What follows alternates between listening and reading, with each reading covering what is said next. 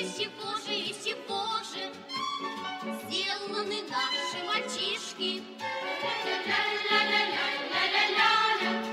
Из чего же, из чего же, из чего же сделаны наши девчонки. Здравствуйте, меня зовут Александр Фокин, и это подкаст «Мой гендер сегодня», в котором мы обсуждаем э, гендерные исследования и феминистские практики. И сегодня у нас в гостях Надежда Арончик, ЛГБТ-активистка и основательница инициативы «Быть Би». Надежда, Надя, привет! Привет, Саша, очень рада быть здесь. Угу. Давай поговорим. Да, но вначале у меня традиционное такое как бы техническое объявление для наших слушателей. Мы по-прежнему пишемся не в студии, а благодаря всемирной паутине, поэтому я заранее приношу свои извинения за возможные огрехи в качестве звука, если они по техническим причинам возникнут. Второй момент, да, я всех тоже предупреждаю, что некоторые мои вопросы могут не совпадать с моей личной позицией, но я их задаю для того, чтобы, скажем, сделать беседу более интересным. И третий момент, вы можете стать спонсором этого подкаста на Патреоне. Ссылочка будет в описании. Ну, это вот традиционные технические объявления. Теперь мы переходим к беседе. Надя, у меня вот есть такой классический уже вопрос, который я задаю всем, кто приходит ко мне в подкаст. Как люди становятся ЛГБТ, фем, активистами, гендерными исследователями и так далее. Да? То есть как из патриархального мира люди э, переходят вот в некоторую э, другое состояние, да, они воспроизводят эти э, устоявшиеся стереотипы. Ну, этот вопрос мне очень часто задавали, поэтому я, наконец, могу на него ответить. Наверное, первые раз тридцать я все время думала новые версии. И привело меня в это то, что моя лучшая подруга лесбиянка, и когда мне было тринадцать, она мне сказала, что я влюблена в девушку. И мой мир потихоньку так вырос, ну, я выросла в уголовной стране, и слышу такое, и у меня так, что-то тут не так, потому что это был очень близкий мне человек, и я понимала, что, ну, мы хорошо дружили, хорошо общаемся, а почему вообще мне говорят то, что вот лесбиянки, геи, бисексуалы, это какие-то не такие люди. Но это я еще была очень маленькая, то есть подростком, но вот в тот момент как-то зародилось во мне, что что-то нужно вот, вот под вопрос ставить, то, что пытаются мне навязать. И когда я пошла уже учиться, то есть в университете, я начала более активно заниматься активизмом. Тут, конечно, нужно сказать ремарочку, что я училась э, за границей, в Германии. То есть там, в принципе, конечно, более открыто к этому относятся. Ну и как бы с, вот с осознанием своей идентичности каких-то вопросов не возникало, но ретроспективно я поняла, что у меня было очень много внутренней вот бифобии, которую я осознала только при, придя вот в биактивизм. Вот, ну, собственно, я начала работать вот в университетских организациях просто по внутреннему позыву. Вот это такая одна самая главная причина, а вторая, наверное, потому что мне хочется, чтобы у близких людей, в том числе моей лучшей подруги, и у меня была возможность в любой точке мира быть собой. И вот в тех странах, в которых я могу что-то изменить, я это делаю. И мне это нравится, то есть это меня вдохновляет тоже, это меня э, наполняет, и поэтому я этим занимаюсь, и поэтому я в это пришла. То есть, собственно, вот по такому внутреннему позыву. Чтобы уточнить, ты, получается, училась в Германии, но сейчас ты живешь в России и занимаешься активизмом тоже в России. Да, да, все верно. Я с две тысячи шестнадцатого года живу в Москве, и вот четыре года уже плотно занимаюсь активизмом в России. И вот последний год тоже начала больше заниматься добавку фем-активизмом. Это для многих, особенно ЛГБТ плюс людей, да, идея уехать, как бы там, завести трактор и свалить из России является как бы, ну, таким способом, да, вот, как бы действительно оказаться в более свободном э, мире. Да? Вот э, твой переезд из Германии, да, как бы из Европы в Россию, это был осознанно, или там, может быть, ты с родителями переехала, да, то есть, как бы, и если это осознанно, то почему ты вот решила променять Европу на э, как бы гомофобную Россию? Тоже часто задаваемый мне вопрос. Переезд мой недобровольный был на самом деле в Германию, поскольку мне было одиннадцать лет, и я доучилась там в школе и в институте, ну, в университете. И переехала в Россию я одна, осознанно это сделала, я хотела это сделать. Я сама из Беларуси, то есть я бы и в Беларусь поехала, просто была возможность поехать в Россию, и я ей воспользовалась.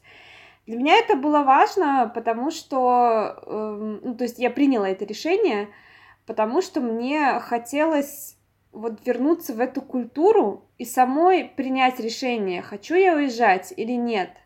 Потому что оно было в свое время принято за меня, ну, одиннадцатилетний подросток не может остаться там, соответственно, его просто охапка и приняли. Но не было такого closure, то есть неосознанного какого-то принятия решения, ни того, что вот да, я действительно не хочу жить в этой стране. Вот, когда мне надоест жить в России, я скажу, я не хочу больше здесь жить и сама уеду, тогда это будет мое личное решение.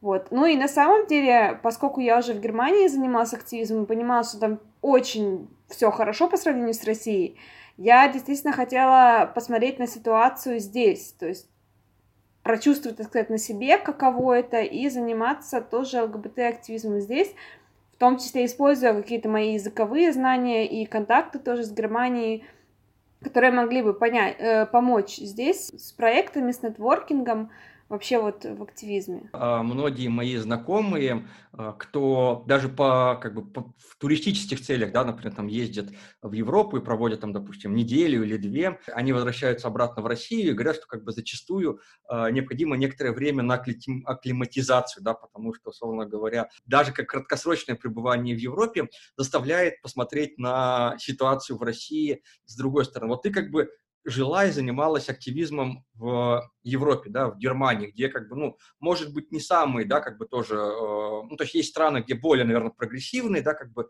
ситуация с, и с ЛГБТ, и с фем-повесткой, да, ну, в Германии это вполне такой приемлемый уровень толерантности, да, там, и на э, государственном уровне, и на, как бы, бытовом уровне. Вот когда ты переехала в Россию, да, в общем, как бы, я думаю, что слушателям из России или, там, из э, ближайших государств, как бы, не стоит объяснять, да, какая ситуация э, в России. Вот у тебя была акклиматизация, то есть, как бы, тебе нужно было время, чтобы привыкнуть к России или нет?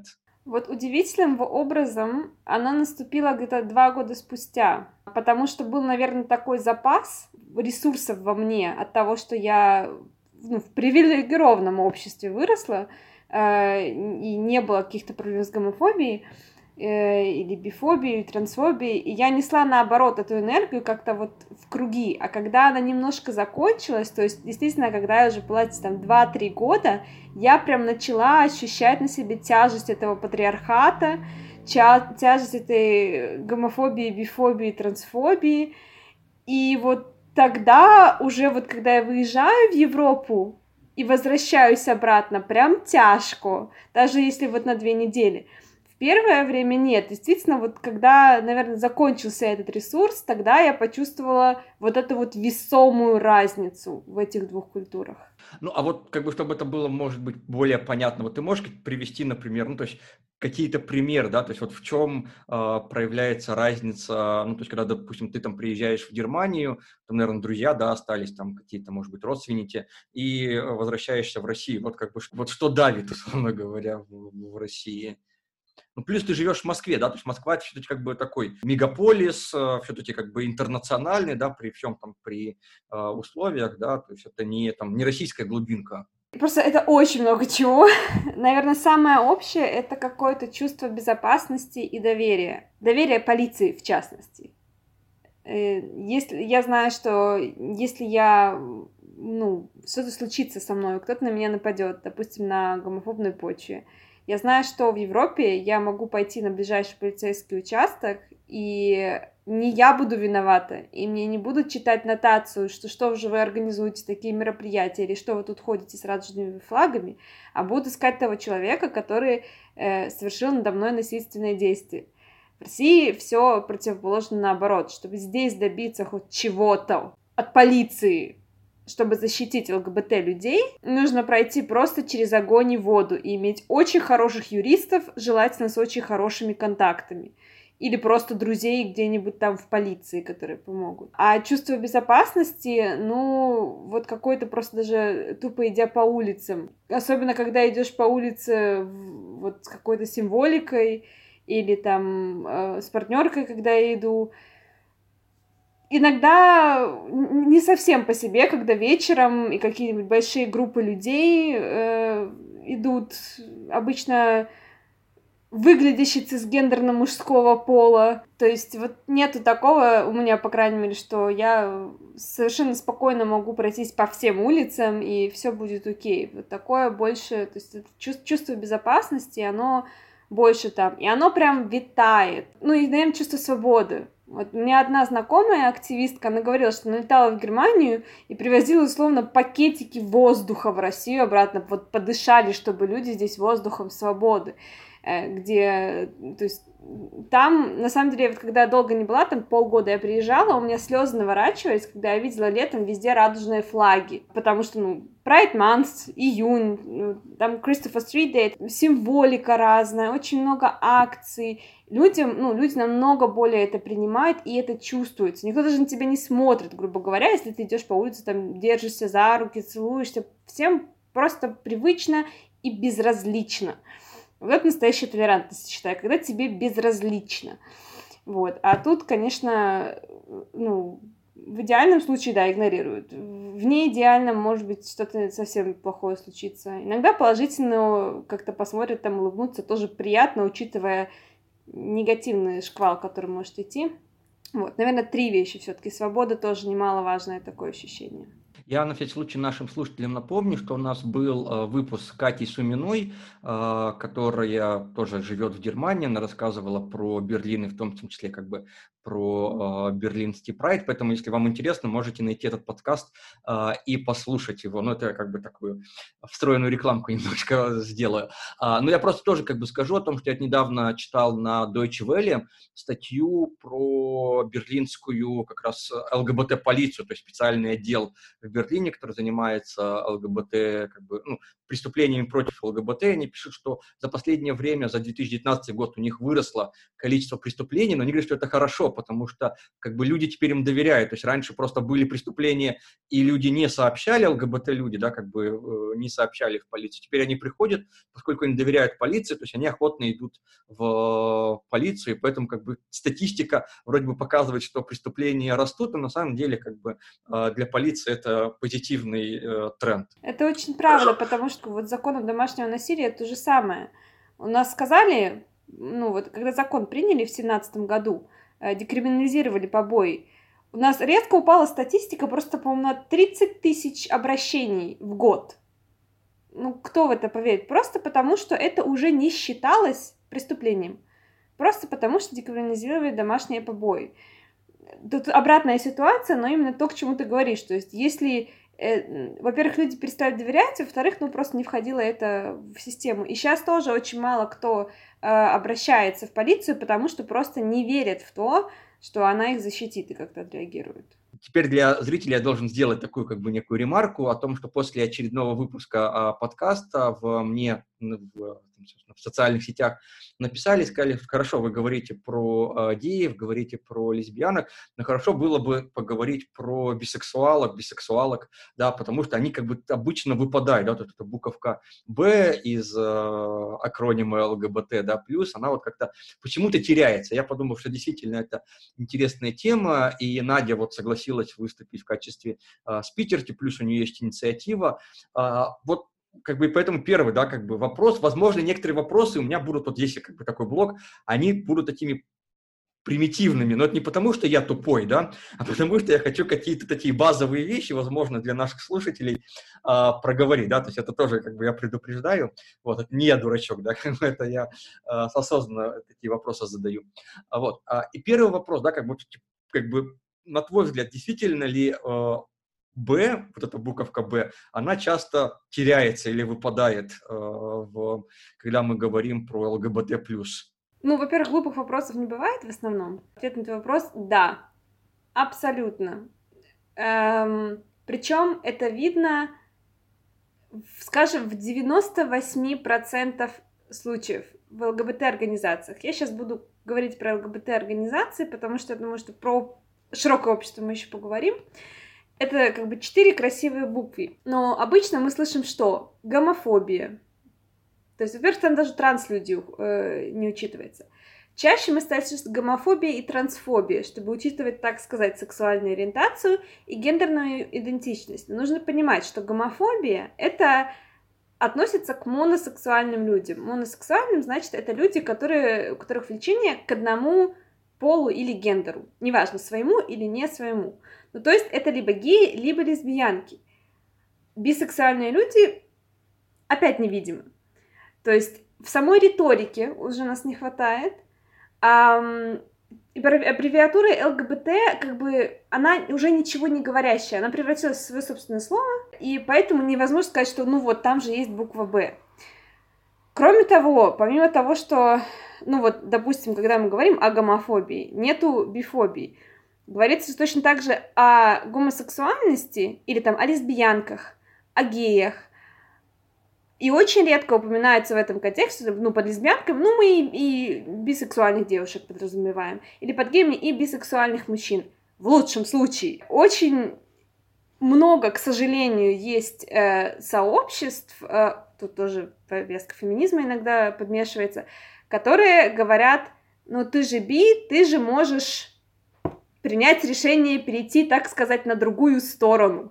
Значит, там, не знаю, если я женщина-бисексуалка, значит, я всегда могу уйти к мужчине и в очень больших кавычках вести нормальную жизнь. И обратно тоже, э, на самом деле нет, обратно, тут очень интересный момент, э, что почему-то есть убеждение того, что все уйдут к мужчинам. Просачивается у нас патриархат, то есть если это бисексуальный мужчина, который говорит там своей девушке, жене, что я бисексуал, она говорит, ты уйдешь к мужику, ты гей. Опять у нас невидимость того, что, ну, непонимание того, что это полноценная ориентация, что это не между, что это не пятьдесят на пятьдесят, что не какая-то фаза, это полноценная ориентация. Тут сразу хочу сказать, что...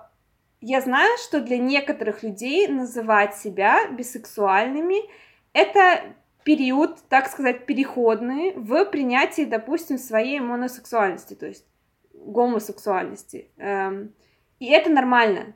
То есть я сейчас не говорю, что ни у кого не так. То есть, что вот ты сказала, что ты бисексуалка, значит, все бисексуалы бисексуалы. У каждого есть свой путь принятия себя. Вот именно насчет вот этого вот переходного периода, потому что я часто слышала, ну, я чаще от лесбиянок, от геев меньше, что вот у меня действительно так было. Я себя называла бисексуалкой, потому что, ну, не хотела себе признавать, что я на самом деле лесбиянка. И это окей, но это не значит, что нужно дискредитировать людей, которые приняли полное решение, понимание того, что да, мне нравятся и мужчины, и женщины, и небинарные персоны, мне не важен гендер.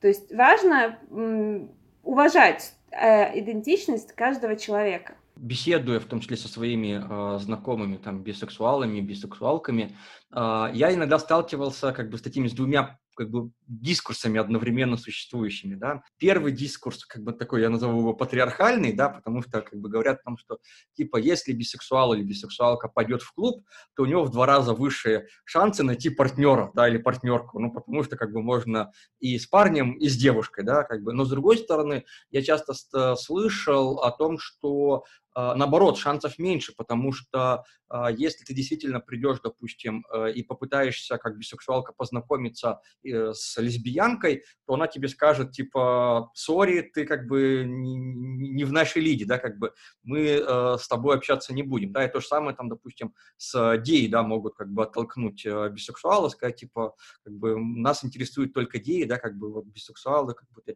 вот Вот это представление о э, бифобии со стороны ЛГБТ-сообщества, оно реально или это тоже такой, как бы, некий, условно говоря, городской миф, да, который э, циркулирует? То есть, люди, которые сами сталкиваются, допустим, с гомофобией, проецируют ли они э, фобии на э, как бы другую группу людей по сексуальной ориентации? Да.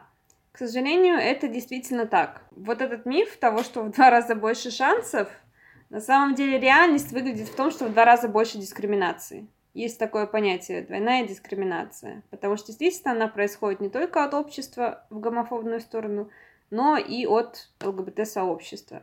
Очень правильно ты сказал про вот это вот проецирование. Не знаю, проецирование это или нет, но мне лично очень обидно, потому что гомосексуальные люди прошли, я уверена, большинство из них, через дискриминацию со стороны общества.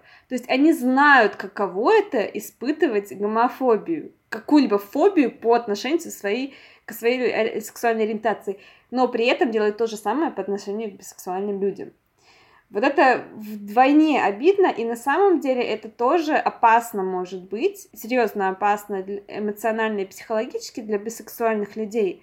Потому что, когда бисексуальный человек приходит в комьюнити, он ожидает, что это, или она ожидает, что это безопасное пространство. Если в этом безопасном пространстве на, чего, на него, на нее начинают творить стереотипы, типа, что «а, ты же хочешь на, на двух стульях сразу усидеть», что там «ты такая ненасытная», что угодно, просто, просто уйма стереотипов, которые сразу на тебя обрушат. Что ты вообще здесь делаешь? Ты же можешь вон идти в широкий мир общества, тебе здесь не место, и так далее, и так далее. И если человек, допустим, находится в критическом состоянии, это может, ну, нести очень неприятные последствия. То есть это тоже нужно понимать, что помимо того, что это само по себе эм, неприятное явление бифобии, это действительно может иметь какой-то, ну, имеет опасные последствия. Эти стереотипы, ну, как бы, это отношение к бисексуальным людям существует в том числе потому, что есть куча стереотипов, которые не развеяны. Они развеяны, они, и у нас вот тут круг замыкается, потому что невидимы бисексуальные люди.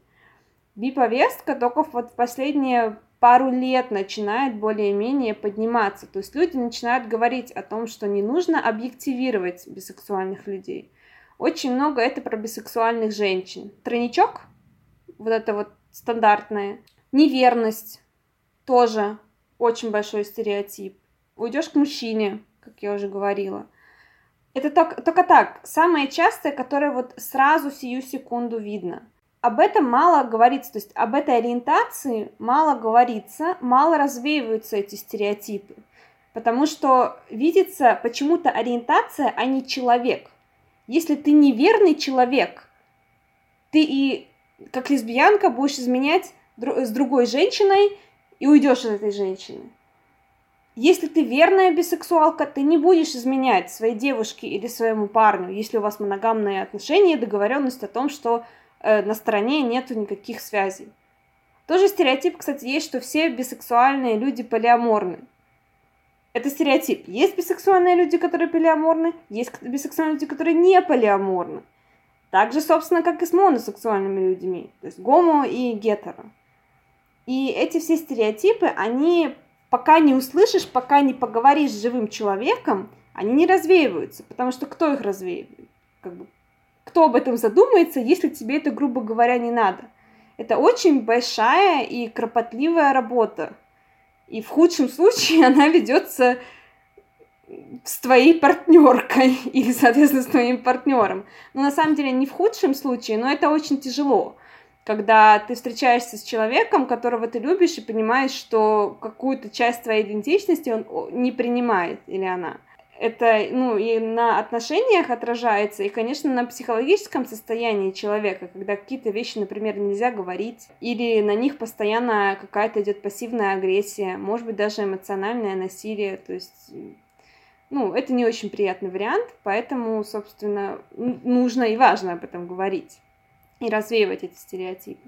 Ну, а вот ты думаешь, вот как бы эти стереотипы, они э, как бы чем проецируется, то есть вот это а, то, что, э, как условно говоря, образ, назовем так это, а, развратной а, бисексуалки, это привлекательный, такая привлекательная фигура там, да, для сериалов, фильмов, там, в том числе порно, да, как бы, где это можно, естественно, показать, и как бы, поскольку люди, в, ну, многие, да, по понятным причинам, допустим, не имеют опыта да, открытого общения с открытыми, да, как бы, бисексуалками, бисексуалами, то они, как бы, любую информацию, да, как бы, черпают э, только вот из этого. Или все-таки, как бы, есть еще какие-то каналы, да, как бы, вот, которые позволяют э, вот этому формироваться представлением. Ну, я думаю, самая главная причина — это патриархат и, как ты уже правильно сказал, порноиндустрия. В принципе, бисексуальная ориентация, как вот полноценная, начала обсуждаться вот в годах где-то восьмидесятых, девяностых, в общем, не так уже давно по, по сравнению вот, в принципе, с ЛГ-движением. Ну, а патриархат, потому что объектив, объективизация женщин, то есть я сейчас говорю про бисексуалок. Я, конечно, могу больше говорить про себя, про бисексуальную женщину. Я знаю, что бисексуальные мужчины сталкиваются с немножко другими проблемами. Часть их я знаю, часть их я не могу понять просто за счет того, что я не мужчина. В, то, в этих стереотипах нету доли правды. Почему? Это не означает, что нету неверных бисексуалок, что нету полиаморных там бисексуалов и так далее.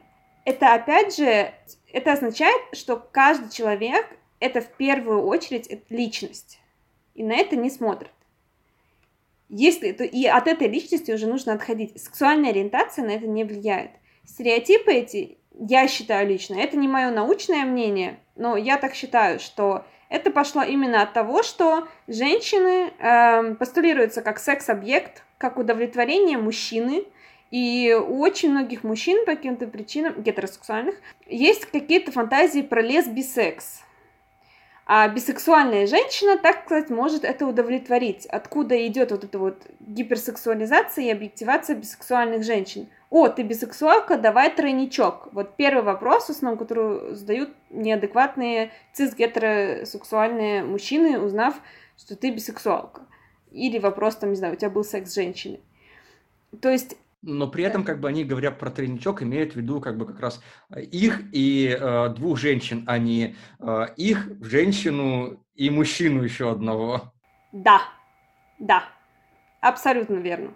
Но на удивление могу тебе сказать, что, наверное, восемьдесят процентов случаев дискриминации, с которыми я сталкивалась, были со стороны лесби и геев.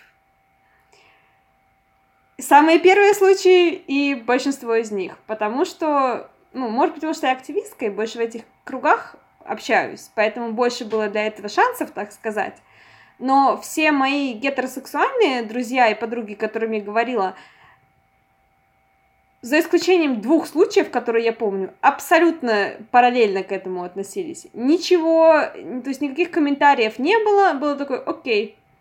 Ну, и там, если интересно было, просто расспрашивали, допустим, про опыт. Мужчи... Там, был ли секс с мужчинами, был ли секс с женщинами. Тоже, опять же, важный момент, что сексуальная ориентация не означает, что э, у тебя были отношения с кем-либо, какая-либо ориентация. Соответственно, если ты, допустим, всю свою жизнь встречалась с женщинами, но ты знаешь, что тебе тоже нравятся мужчины, это идентифицируешь себя как бисексуалку, значит, никто не имеет права ставить это под вопрос. То же самое с любой сексуальной ориентацией. В ЛГБТ-среде, да, то есть было очень, очень часто, типа, ты определишься, кто-то говорил, типа, выбери женщин, с ними лучше. Когда мне прям написали это, что выбери правильную сторону, вот что-то вот такого рода. Много вопросов таких относительно некорректных бывает. Бывают комментарии как раз про... Ну, типа, ты же можешь выбрать все равно мужчину и, типа, уйти жить, в кавычках, нормальный мир. Очень не нравится мне это говорить. А, ну, я специально это подчеркиваю, потому что это такой посыл, типа, что вот у нас нормально, а там нормально. Сейчас чуть меньше, просто потому что я очень открытая биактивистка, и вот с тех пор, как появилась инициатива, очень много занимаюсь этой повесткой. Соответственно, люди уже не комментируют, а в основном задают вопросы интересующие, типа, а почему этот, этот стереотип, откуда он взялся, что с этим делать, как это вообще выглядит. Это, конечно, куда более приятно и адекватно. Ну, если я где-то в кругах, естественно, не знаю, что я биактивистка в том числе, то давно не была, правда, в таких кругах, не могу даже толком сказать. Хотя было, нет, было одно мероприятие, там было, что вот какой-то комментарий есть почти всегда, поэтому я говорю, что бифобия, она просто очень широка, мы ее не замечаем, к сожалению, если не обращаем на нее внимания. Но здесь, наверное, тоже стоит оговориться о том, что когда мы говорим о бифобии, например, со стороны Л или э, Г, да, как бы людей, то значит, что все они, да, как бы... Да, абсолютно, да, абсолютно это... согласна. Нет, н- никаких абсолютных высказываний я не делаю, да, извиняюсь за такую генерализацию, но... Просто бифобию от бисексуальных людей я еще ни разу не испытывала, наоборот, испытывала поддержку. То есть та бифобия, с которой я сталкивалась, она была со стороны лесбиянок и геев. Больше лесбиянок, подавляющее большинство. Ну, здесь тоже можно какую-то такую э, мини-рубрику тоже э, ввести, как бы такая азбука э, этичности о том, что если кто-то скажет вам, что он би, не надо предлагать ему секс втроем, соответственно, это вот такой полезный совет от, от нас там. А, но вот у меня здесь тоже такой уточняющий, да, наверное, вопрос будет. Но э, вот я как бы в голове вспоминаю шкалу Кинси, да, то есть как бы вот э, разброс, да, там, соответственно, от гетеро до гомосексуальности. Вот э, как бы, если мы, понятно, скорее стоит говорить как бы не о генерализации, а как бы о твоем личном опыте, но вот просто чтобы понять опыт бисексуальных людей. Вот это тоже как бы пятьдесят на пятьдесят или каждый раз какой-то, условно говоря, есть э, подвижка, да, то есть, например, там, условно говоря, больше нравятся женщины, но э, немножко нравятся мужчины, или наоборот, да, как бы э, большинство нравится мужчин, или, но немножко некоторые нравятся женщины. Вот, э, вот этот спектр, как бы он, в, ну, да, как бы давай про твой опыт, да, про другой чужой опыт, наверное, сложно говорить, он присутствует или как бы они равноценны, да, как бы вот там мужчины и женщины? Ну, шкала Кинси считается, конечно, немножко устарела, несмотря на то, что она используется очень часто, но она самая известная. Нет, у каждого человека это по-разному. Это можно за всех сказать, бисексуальных людей, что у кого-то, может быть, пятьдесят на пятьдесят, у кого-то девяносто на десять и так далее. У меня это было фазами и остается в какой-то мере фазами. То есть в какой-то мере нравятся мужчины, в какой-то женщины больше. Иногда мне не нравится совсем другой пол. То есть было такое, что меня совсем не привлекали женщины какой-то период, совсем не привлекали мужчины какой-то период. Интересный факт, что это не зависит от того, в каких отношениях я состою. Потому что, в принципе, меня привлекает мой партнер. И сейчас вот последний год, наверное, я поняла, что меня намного больше привлекают мозги в первую очередь.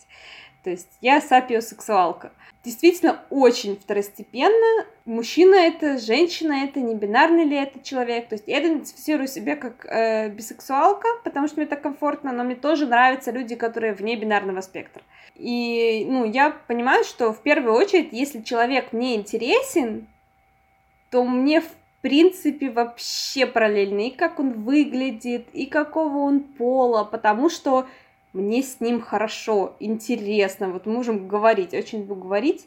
У меня есть такой вопрос, потому что иногда как бы лично я с этим сталкивался, ну, в беседах, да, как бы в обсуждениях, там, в дискуссиях. Бисексуальность – это когда ты испытываешь только сексуальное влечение или романтическое тоже? Да, то есть, условно говоря, вот э, если ты спишь, допустим, с э, мужчиной, да, если ты девушка, да, спишь с мужчиной, но восхищаешься как- какой-нибудь певицей, да, там, например, Арианы Гранде, например, условно говоря, или наоборот, да, если ты парень и спишь с девушкой, но при этом засматриваешься на Джуда Лоу, который там в каком-нибудь молодом папе, да, как бы э, в, в трусиках там по пляжу, соответственно, э, проходится. Вот, собственно, вот э, как бы это воспринимается как бисексуальность или все-таки как бы бисексуальность, когда ты, условно говоря, э, испытываешь сексуальное влечение? Очень хороший вопрос, спасибо за него. Есть разница между сексуальностью и романтичностью, но она во всех ориентациях есть. То есть можно быть, допустим, биромантичным человеком, но асексуальным. Что это значит? Что чувства я могу испытывать к двум гендерам, например, но сексуальное меня вообще никому не, не влечет.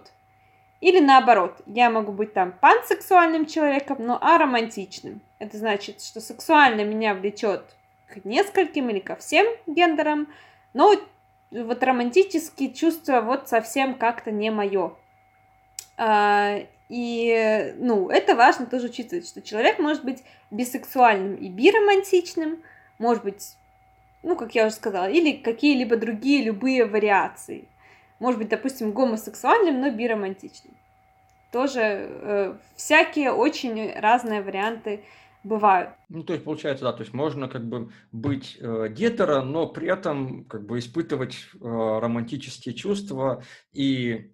не знаю, там, дарить цветы, э, ходить на свидания, да, как бы, но при этом, да, как бы не, у тебя нет желания вступить в половую связь, как бы, с человеком, там, допустим, противоположного пола. Но какие-то вот эти романтические чувства ты, получается, к нему испытывать можешь. Да, абсолютно. Можно быть гетеросексуальным и биромантическим. Но давай рассмотрим, как бы, вариант все-таки вот э, сексуальности, да, когда ты, соответственно, испытываешь э, притяжение. Вот если мы говорим о би, да, то есть получается, что ты одновременно, как бы, испытываешь, можешь испытывать сексуальность и, допустим, и к мужчине, и к женщине, да, там, или к другим гендерам. Ну, возьмем, как бы, бинарную оппозицию, если мы про би, да, говорим, собственно, вот будет бинарная ситуация, как бы, к мужчине и женщине. И здесь, естественно, как бы возникает вопрос о, если, как бы, это одновременно в голове уживается, то возникает вопрос о полиамории, да, то есть, как бы, если ты любишь и мужчину, и женщину, логично, как бы, не делать выбор, а попытаться, как бы, вот поймать двух зайцев одновременно, да, как бы, и создать, или усидеть на двух стульях, да, как бы, если это использовать тут, эту, другую метафору, да. То есть, как бы, не разделять себя, да, как бы, получается создать некую э, партнерскую ячейку, да, как бы, с которой бы одновременно усваивала бы оба варианта предпочтения. Вот, как бы, это работает или нет? Или все-таки по-другому? Это немножечко по-другому. Полиамория или моноамория не связана с сексуальной ориентацией. Это важно понять. Это, в принципе, вот человек может испытывать влечение одновременно к нескольким людям или не может. И от сексуальной ориентации на самом деле это не зависит. Но да, сразу напрашивается, раз тебе нравится два, тебе нужно два одновременно. Не обязательно. То есть есть моногамные, моноаморные, бисексуальные люди. Это значит, они влюбились вот в партнера, сейчас там встречаются с мужчиной. Не сложились отношения, расстались. Хочу следующие отношения. Может быть, они будут с женщиной. Может быть, опять будут с мужчиной. То есть это называется серийная моногамность. Когда ты... У тебя один партнер, но они как бы друг за другом идут. Закончились отношения, начались. Закончились, начались. Вот. Есть люди полиаморные, которые, которым нрав... могут нравиться, есть или может быть влечение к нескольким людям одновременно. Тут опять же, полиамория — это, конечно, один большой, ну, отдельный большой спектр, но тут тоже могут быть и романтические только отношения, допустим, без секса, а могут быть, допустим, только секс и никаких особо больше связей. Могут быть отношения у бисексуального человека с несколькими людьми одновременно. Это могут быть парень и девушка. Это могут быть два парня, это могут быть две девушки. То есть это зависит от того, может ли он, хочет ли он испытывать одновременно, скорее может, может ли он испытывать одновременно влечение к нескольким людям. Так что бисексуальность к этому не причастна, несмотря на то, что, может быть, очень быстрая цепочка в голове сказала бы, ну, раз любишь двоих, то нужно двоих одновременно. Ну, а в этом плане как бы нельзя, например, там сказать, условно говоря, да, как бы в таком... В... в неком представлении о том, что э, моногамию, моногамия – это продукт патриархата, да, то есть, там, не знаю, вспомнить э, там еще Фридриха Энгельса с его работой там «Происхождение семьи, частной собственности и государства», да, как бы сказать, что там давно-давно придумали эту самую моногамию, она вот сейчас воспроизводится, да, то есть, как бы, вот. А если, как бы, вот, мы прогрессивные и боремся с патриархатом, то, как бы, вот, нужно бороться и с э, этой, как бы, там, устаревшей, да, как бы, концепции отношений. Вот. То есть, как бы, я, понятное дело, что я утрирую здесь, конечно, да, как бы, в этом моменте, но вот тоже, как бы, просто сложно говорить про чужой опыт, да, как бы, вот, про э, твой опыт, да, то есть, как бы, у тебя, ты, как бы, больше склонна к моногамии или к полиамории, да, как бы, или, там, к полиотношениям, да, то есть, была ли у тебя какая-то мысль, например, там, типа, вот, а лучше два, чем один, да, то есть, как бы, зачем делать, там, выбор, если можно э, как бы совместить или нет. По поводу патриархата хочу откомментировать. Я считаю, что моногамия — это то, что нам прививается в любом случае. То есть это такая же норма, как гетеронормативность. Откуда она взялась, это очень другая дискуссия, это можно отдельный выпуск делать про полиаморию. Но я считаю, что борьба с патриархатом — это не обязательно, что мы делаем все наоборот. Это мы даем возможность самостоятельно принять выбор вне зависимости от того, что нам прививалось. А еще лучше, чтобы нам ничего не прививалось, и мы сами могли принимать решения. Поэтому это может быть вне патриархата, против патриархата, моногамные отношения, но э, которые ты сам осознанно принял выбор, вот мне так комфортно, а не потому, что меня так учили родители, учителя, и все на работе так говорят. Что касается моего личного опыта, я полиаморный человек, то есть э, я могу состоять в нескольких отношениях одновременно, мне в этом комфортно, ну, когда комфортно, тогда и состою, грубо говоря. У меня был опыт полиаморных отношений. Причем мои отношения были не с парнем и девушкой. То есть это были два человека одного гендера. Вот. Так что тоже немножко антистереотипно, так сказать, получается. Но эти две вещи не связаны. Мне близок, да, полиаморный подход, но это не значит, что я все время состою в полиаморных отношениях. То есть на данный момент у меня одна партнерка, и мне сейчас вот так, как есть, комфортно. Если найдется, допустим, человек с офигенными мозгами, который меня заинтересует, как бы вполне возможно, что у меня появятся еще одни отношения. Так же, как и возможно, что они появятся у моей партнерки, если кто-то ей понравится, и она захочет вступать в еще одни отношения. То есть в этом смысле мы два взрослых человека и можем за себя решать. Но я, да, я полиаморный человек, я вот ходячий бистереотип, что я и бисексуальна, и полиаморна. Но к тому, ну, пониманию того, что я полиаморный человек, я пришла гораздо позже, чем к пониманию того, что я бисексуальный человек. Эти вещи были не связаны. Тогда еще тогда уточняющий вопрос. А вот э, на твой взгляд, как соотносятся такие понятия, как, условно говоря, бисексуальность и пансексуальность, да, то есть это э, синонимы или все-таки стоит их разводить, да, потому что, ну, как бы я разве от разных людей слышал как бы разную, да, да, точку зрения, вот, э, вот на твой взгляд, да, как бы как эти понятия соотносятся? Лично мой взгляд, как комфортно, так и называй. По определению одному из. Считается, что бисексуальность из-за приставки «би» тебе нравится только два, тут еще, по-моему, ремарочка пола, может быть, и гендера, не знаю точно, как по определению. А пан, типа, тебе без разницы. Есть еще полисексуальность, это когда тебе нравятся конкретные гендеры, но не все. Ну, то есть, не знаю, например, тебе нравятся только транслюди. Это будет полисексуальность, или там, не знаю, все с ЖГС, женской гендерной социализации. Будет по определению полисексуальность. Если вот брать относительно, ну, в словарях такого нету, но такое самое широкое, то я бы, наверное, была полисексуалкой, потому что мне нравится. Помимо мозгов, если брать, есть какие-то вот конкретные случаи, которые мне пока еще никогда не нравились, поэтому, возможно, было бы вот, вот это. То есть это мое личное мнение, как комфортно, так и называй. Но если брать вот более такое широко распространенное, это то, что есть. Что бисексуальное, значит, тебе нравятся только два гендера. На эту тему, кстати, мы недавно, вот, биактивистки России делали тоже хэштег. Можно его посмотреть и к нему присоединиться. Он состоит из двух частей. Один называется «Все еще би», где мы фотографировались с разными, собственно, стереотипами на эту тему. И один из них был от активистки Соби, может быть, ты ее знаешь, но она известная тоже би-активистка, где она написала: «Мне нравятся, по-моему, небинарные персоны, и я все еще би», потому что, ну, у нее тоже это входит в ее идентичность.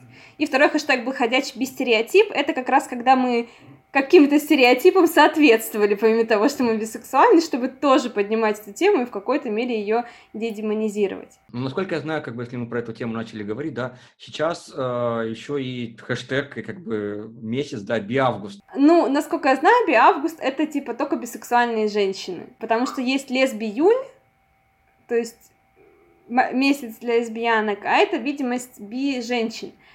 С одной стороны, ну, это круто, что бисексуальные женщины могут делать, как бы, то есть становиться видимыми.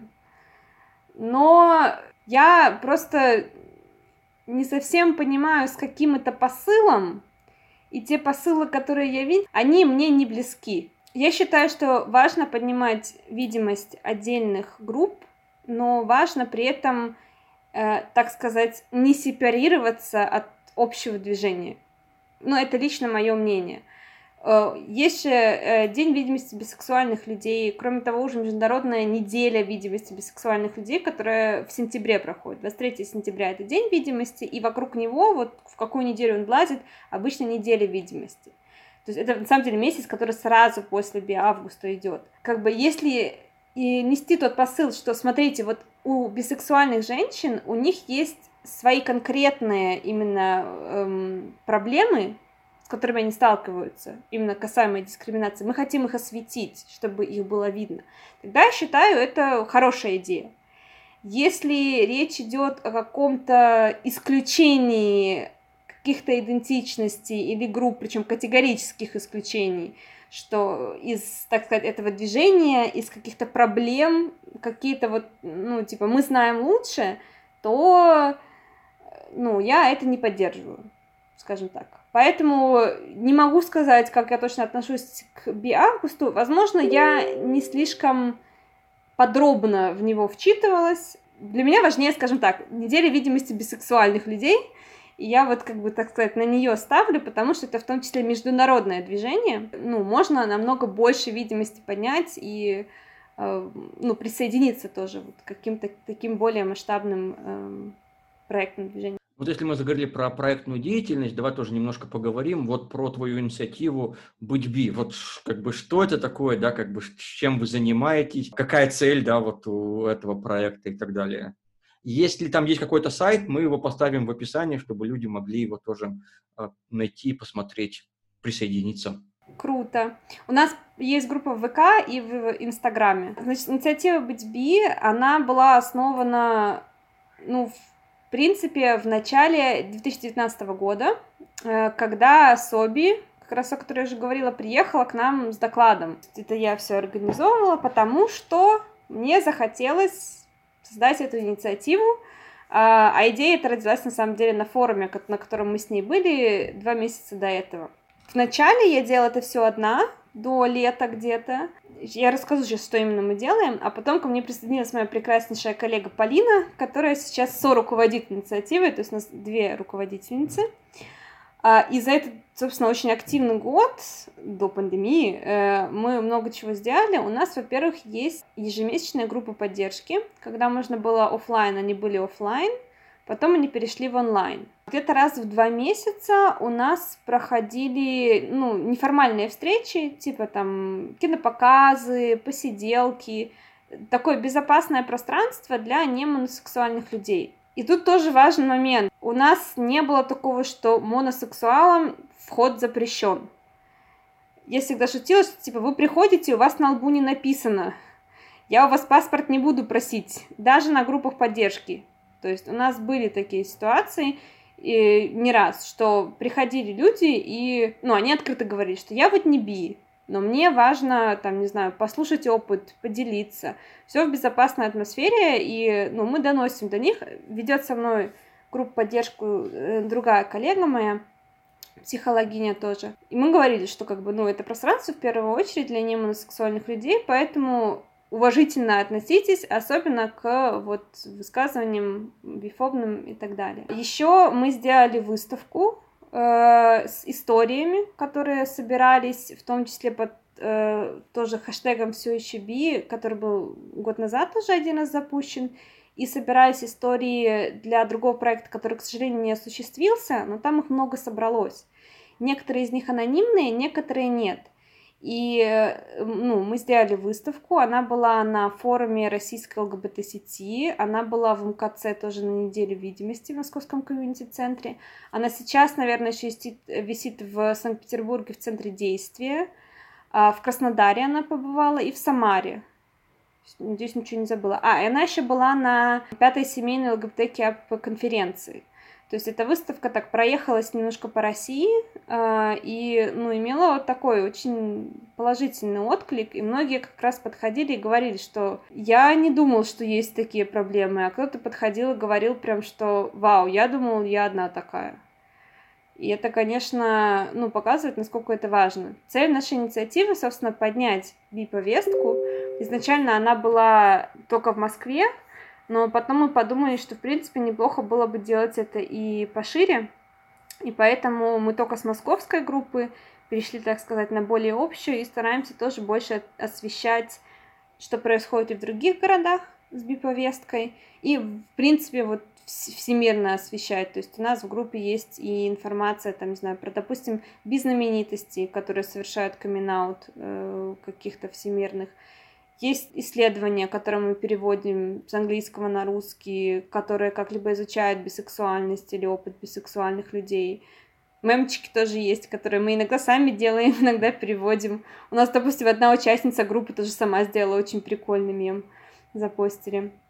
То есть это как бы информационная площадка с одной стороны, и с другой стороны безопасная инф... э, атмосфера. Я понимаю, да, как бы вот создание безопасной площадки для би-людей, но вот как бы больше ваша просветительская деятельность направлена, скажем, на как бы широкий круг или вот на борьбу с бифобией, допустим, внутри ЛГБТ-сообщества? На данный момент она больше направлена на ЛГБТ-сообщество, просто потому что у нас ресурсов тоже мало, и нужно понимать, чтобы, чтобы идти в широкое, в широкое общество, нужно иметь много ресурсов, в смысле тоже личных, личностных. У нас четыре человека по факту в инициативе, которые что делают? Самые активные, ну, мы, собственно, с моей соруководительницей. Вот, поэтому мы э, сейчас больше работаем над ЛГБТ-сообществом, ну, и, собственно, для, для него предоставляем информацию. Ну, нужно, как бы, ЛГБТ, там всегда буква «Б» вот это вот мелькает, она, на самом деле, не зря мелькает, потому что в том числе и борьба с внутренней бифобией немало важна. Также как с внутренней гомофобией и внутренней трансфобией. А что такое, такое внутренняя бифобия? Это вообще такой большой летающий миф. Как это себе вообще представить? Ну, вот как ты думаешь, что такое внутренняя бифобия? В чем она заключается? Я подозреваю, что как бы это человек, который, с одной стороны, осознает э, свою, допустим, тягу к э, противоположному, например, полу, но при этом, находясь в патриархальном обществе, он начинает как бы, себя осуждать как бы за греховные, в кавычках, мысли, да, и как бы, вырабатывать о том, что э, вот надо как бы с этим бороться. Ну, то есть, вот я, я так это понимаю. Это тоже, да, я думаю, это, это как раз часть. Проблема внутренней бифобии в том, что сложно себе представить конструкт, потому что как бы с двух сторон у тебя, так сказать, и гомофобия, и гетерофобия, и у всех она разная. Я не раз слышала как раз, вот на, основываясь на этом стереотипе, о котором я говорила, что, особенно если состоишь в разнополых отношениях. У меня же все хорошо, типа, что я вообще тут, как бы, на что, что-либо претендую? Я же живу вот в привилегированном мире, так сказать. Я женщина, состою в отношениях с парнем. Что я вообще вякую? У меня же все хорошо, вот такого типа, да, да. И очень часто непринятие внутреннее, оно же все равно давит, даже если вот, и вот это не осознавать, все равно давишь в себе, вот это вот влечение, например, или бронишь, как ты сказала правильно, себя за это. И это часть, очень частая часть внутренней бифобии, то есть это как бы такой тоже двойной конструкт дискриминации, только в себя внутри. Это не, не легче, не проще, чем моносексуальная ориентация. А вот какие бы ты советы могла бы дать, например, вот тем людям, которые, э, ну вот как бы не открыты или не как бы вот находятся в процессе, да, как бы осознания своей э, бисексуальности, вот э, что им делать, да, ну то есть как бы вот понятное дело, что у каждого, конечно, разные ситуации, да, там, соответственно, разный контекст, разные ситуации, но может быть и есть что-то, как бы, да, что можно вот им э, посоветовать. Ну, наверное, самое банальное — это почитать хорошие статьи, которые есть. Например, на Вандерзине есть парочку. В группах вот в нашей «Быть Би», в «Люби» тоже есть статьи. Это одно. Почитать личные истории. Они часто помогают. А, причем почитать их желательно в би-пабликах, потому что если идти, допустим, в какой-нибудь лесби-паблик, который, может быть, интуитивно покажется более безопасным, типа, ну, однополые же отношения, там, к сожалению, очень часто очень много бифобии. И, ну, это не особо поможет в принятии или понимании своей ориентации. А, ну, если есть возможности, доверенное лицо какое-то, звучит юридически, боже, доверенное лицо, человек, которому ты доверяешь, то поговорить с ним или с ней, если в городе есть комьюнити, соответственно, ну, может быть, в комьюнити с кем-то пообщаться. Сейчас в эпоху и пандемии, и, в принципе, онлайн, есть онлайн-группы поддержки, в том числе, для немоносексуальных людей. То есть вот у нас раз в месяц проходит, центр действия тоже проводит, по-моему, два раза в месяц группы. И в Екатеринбурге тоже проводится, не помню, раз в месяц или два, э, раз в два месяца, но тоже регулярно относительно. То есть, и там, ну, Екатеринбург, я говорю, в смысле от этих комьюнити-центров, не значит, что это на город ограничено. Если готовы общаться, то есть пообщаться с людьми, если еще не готовы этим делиться или просто, ну, даже участвовать в таких мероприятиях, это же тоже часто такой большой шаг, то, наверное, э, вот посмотреть информацию. Ну и больше всего, самое главное, наверное, верить себе и прислушаться к себе. И не слушать никого, который пытается навязывать какие-либо мнения в одну, другую сторону, положительные, отрицательные. Ну, в какой-то мере просто вот верить своим ощущениям. Они всегда самые правильные, я считаю. Если чувствуешь, что вот так и есть, значит, наверное, так и есть. А как это назвать? Ну, это уже второстепенно. Это уже найдется. Мне кажется, самое главное, это, наверное, сначала попасть в безопасную атмосферу, в какие-нибудь би-френдли эл-гэ-бэ-тэ группы или просто бисексуальное сообщество, перед тем, как пойдешь в не очень благоприятную. Это, конечно, облегчит и принятие себя, и понимание, я уверена. Ну, а вот если продолжить нашу рубрику про азбуку этичности, вот для тех людей, мы сказали, да, как бы, что не надо предлагать э, тройничок, э, что еще можно, да, посоветовать людям для того, чтобы создать, как бы, такую комфортную среду для общения с би-людьми, да, то есть, как бы, если вот ты познакомился, да, с би-человеком, то вот, как бы, что лучше там не спрашивать или как себя лучше вести, наоборот, и так далее. Ну, наверное, еще можно такое no-go сказать. Не говори, ты уйдешь к мужчине. Не говори, ты неверная. Не осуждай за прошлый опыт. Потому что, ну, по крайней мере, вот в лесбийской среде есть такое, ты спала с мужчинами, иу. Но это даже есть, на самом деле, и по отношению к лесбиянок. Есть такое понятие golden star, типа женщина, которая никогда не занималась сексом с мужчинами. Это... Ладно, я даже комментировать это не буду. В общем, не осуждайте за прошлый опыт. Не знаю, если вам что-то интересно, спросите, хочет ли человек и готов ли человек об этом говорить. Ну и в любом случае, наверное, не меняйте отношения, если узнаете, что этот человек бисексуален. Вот если мы говорим о прекрасной России будущего, да, вот э, есть ли какая-то специфическая би-повестка э, в би-активизме? Да? То есть, понятное дело, когда мы говорим, допустим, про э, лесбиянок или геев, да, там вопросы э, как бы партнерства, брака, усыновления, удочерения, да, как бы вопросы там, соответственно, э, юридические, да, как бы в основном. Понятное дело, что как бы частично они касаются и би-сообщества, да, то есть, но с другой стороны, да, как бы, условно говоря, если, э, там, не знаю, женщина и мужчина живут э, в разнополых браке, да, как бы, то государство, как бы, вроде бы к ним никаких претензий не предъявляет, да, то есть она воспринимает это как где-то сексуальную пару. Вот все-таки есть ли какая-то, условно говоря, специфическая, да, повестка у би-комьюнити, и вот, как бы, за что, условно говоря, э, би-люди борются, в, вот, чтобы попасть вот в эту, создать эту прекрасную Россию будущего?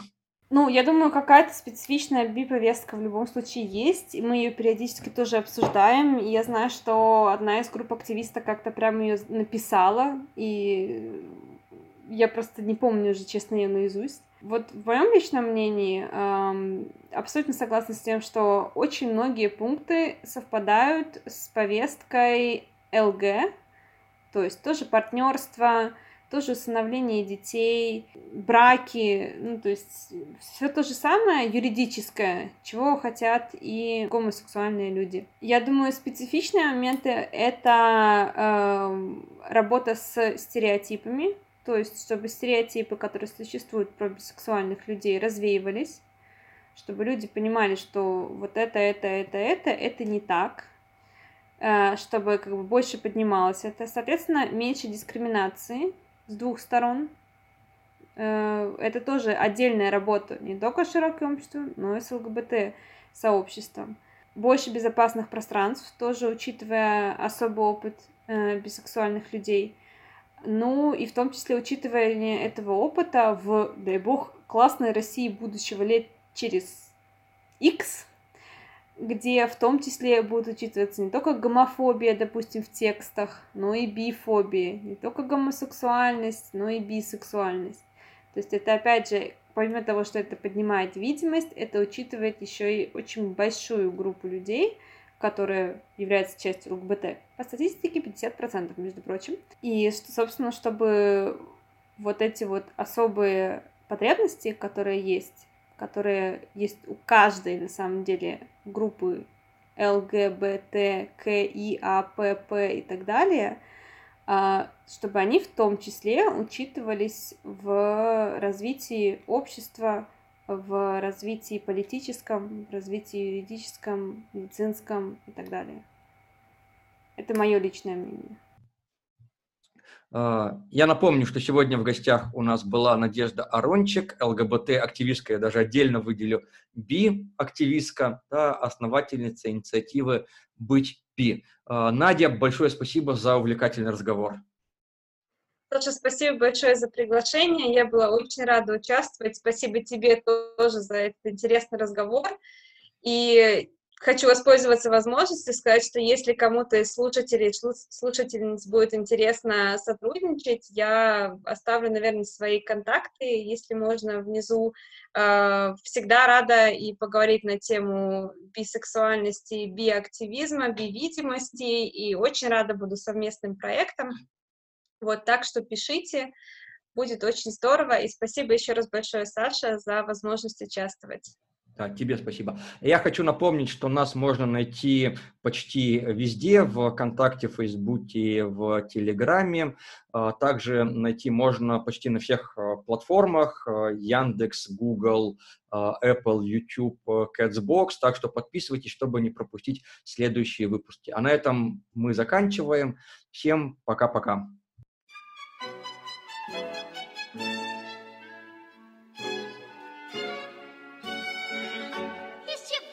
Спасибо.